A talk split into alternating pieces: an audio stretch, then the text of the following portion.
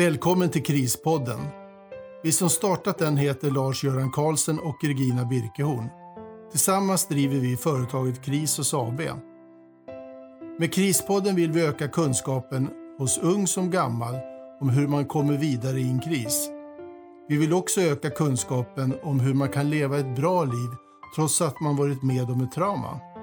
Regina som är krisexpert och författare kommer dels att berätta om fall hon haft under sina 20 år som krishanterare och dels på ett praktiskt sätt förklara krispsykologin.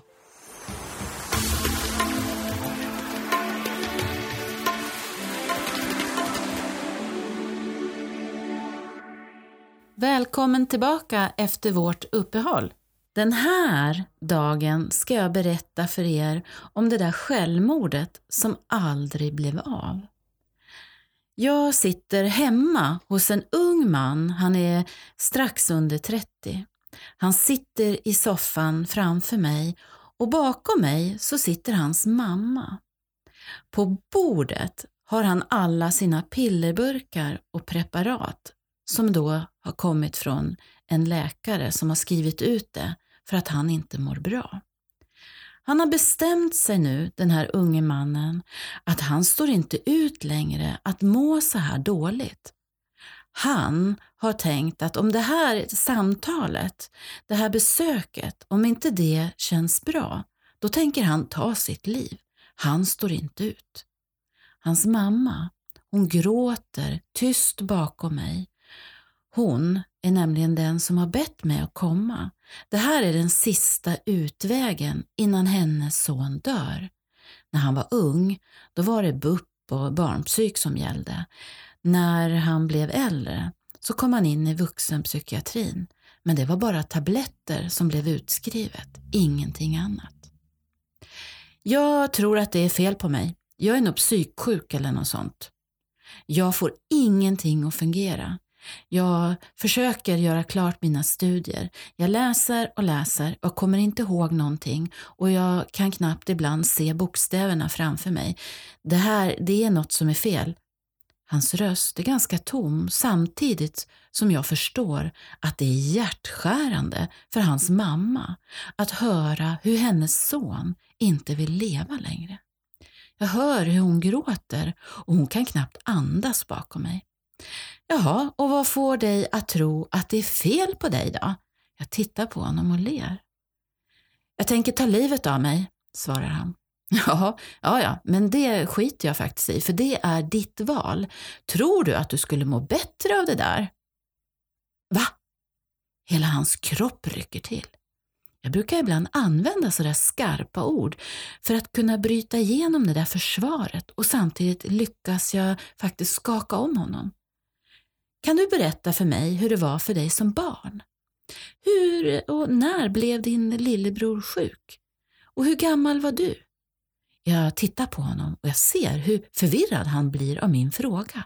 Min fråga, den är ju långt borta från det han ville prata om, självmord. Va? Hans smärta och skräck, den skiner genom hans ögon. Hur var det för dig? Vad minns du? Vad hände med dig? Vem såg dig när din lillebror fick cancer? Jag gissar att din mamma och pappa, de var nog upptagna av lillebror, alla sjukhusbesök och all oro som de hade. Så vem såg dig? Kommer du ihåg ens hur gammal du var? Hur gick det för dig i skolan? Fick du ta hand om din lillebror? Jag ser hur mina frågor får honom att mitt i alltihopa faktiskt lyssna och släppa den där tankelopen på att ta sitt liv. Jaha, säger han lite tyst. Förvirringen är total. Jag ser hur hans hjärna liksom letar efter information. Blicken han har, den blir blank.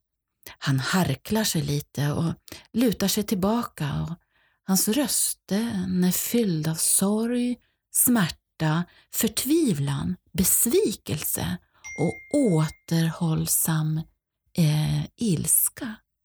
Allt det där är osorterat.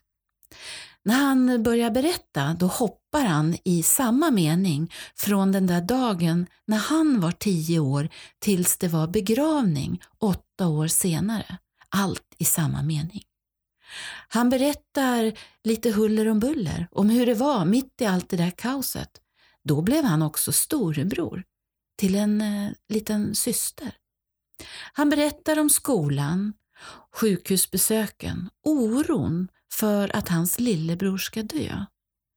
Han fick ju faktiskt ta hand om mellanbrorsan och hur hans födelsedagar, eller födelsedagarna överhuvudtaget, mitt i det här kaoset, så skulle ju någon slags vardag funka.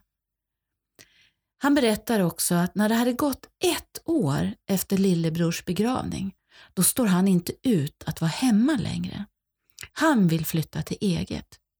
På utsidan så verkar det här vara en trygg och lugn kille, för han har ju nämligen klarat av grundskolan, gymnasiet och slutligen då kommit in på universitetet. Har du pratat med någon om den här tiden, den som var när lillebror var sjuk och även vad som hände med dig när han dog och hur det har varit för dig nu att bo själv? frågar jag. Du, jag har försökt, men varje gång jag har varit där på BUP eller på vuxenpsyk, då har de bara gett mig massa tabletter och de där, det har bara blivit mer och mer.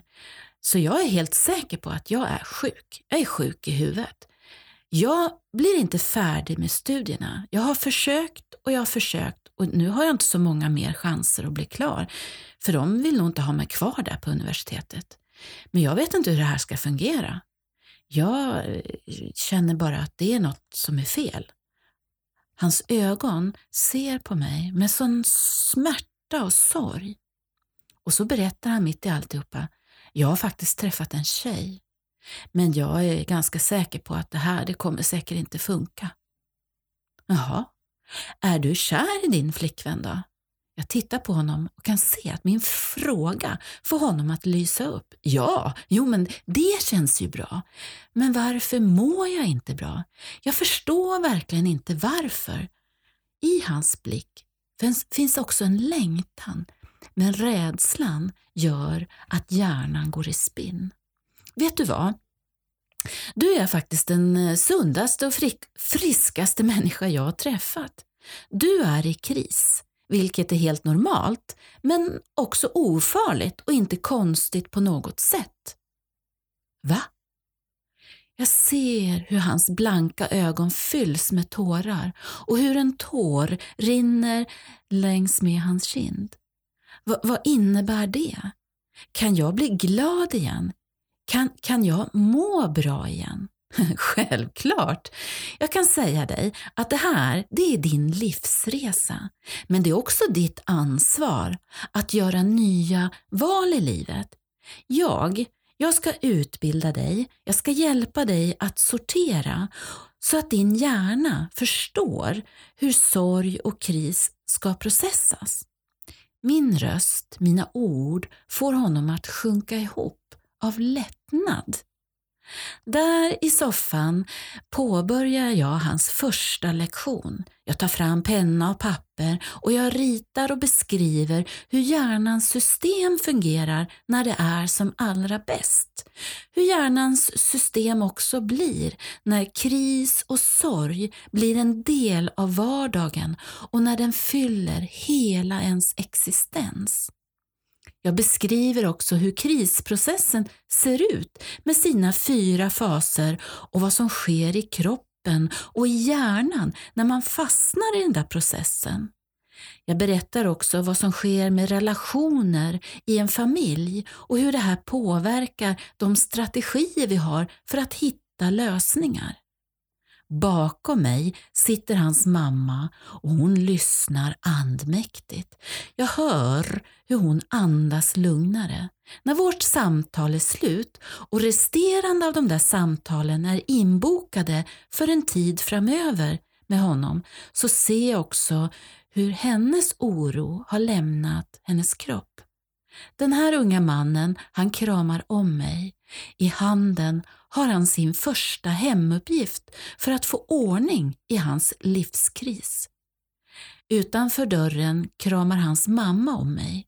De tårar som hon nu har är av lättnad. Jag tittar på henne och säger Hans hemuppgifter, det gäller ju faktiskt dig också.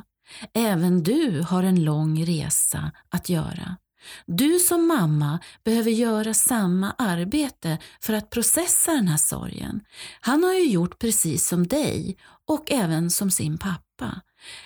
Han har försökt att lägga undan sorgen i hopp om att det här ska gå över eller att det till och med går att glömma. Men det är inte tillräckliga verktyg för att faktiskt må bra igen. Så ditt arbete och din man, det är bara början. Nu ska er son göra sitt. Den här unge mannen träffar jag ungefär i åtta månader. Efter det, då är han klar med sina universitetsstudier. Han går ur skolan och han börjar jobba. Hans flickvän blir också hans hustru. När jag träffar honom några år senare, då är han pappa för första gången i sitt liv. Jag kan se att han kan titta tillbaka och han brukar berätta hur det är att sitta där och komma ihåg hur livet kändes i soffan den där dagen när ingenting fungerade. Hans tankar om att hur livet kunde vara, det är det han lever. Det finns ingenting idag som skulle få honom att tänka tanken att livet ska bort. Utan nu är livet det mest fantastiska han har och han är rädd om det och han ger också sina barn nya verktyg så att de i framtiden också kan lära sig att processa sorg och kris. För livet är heligt.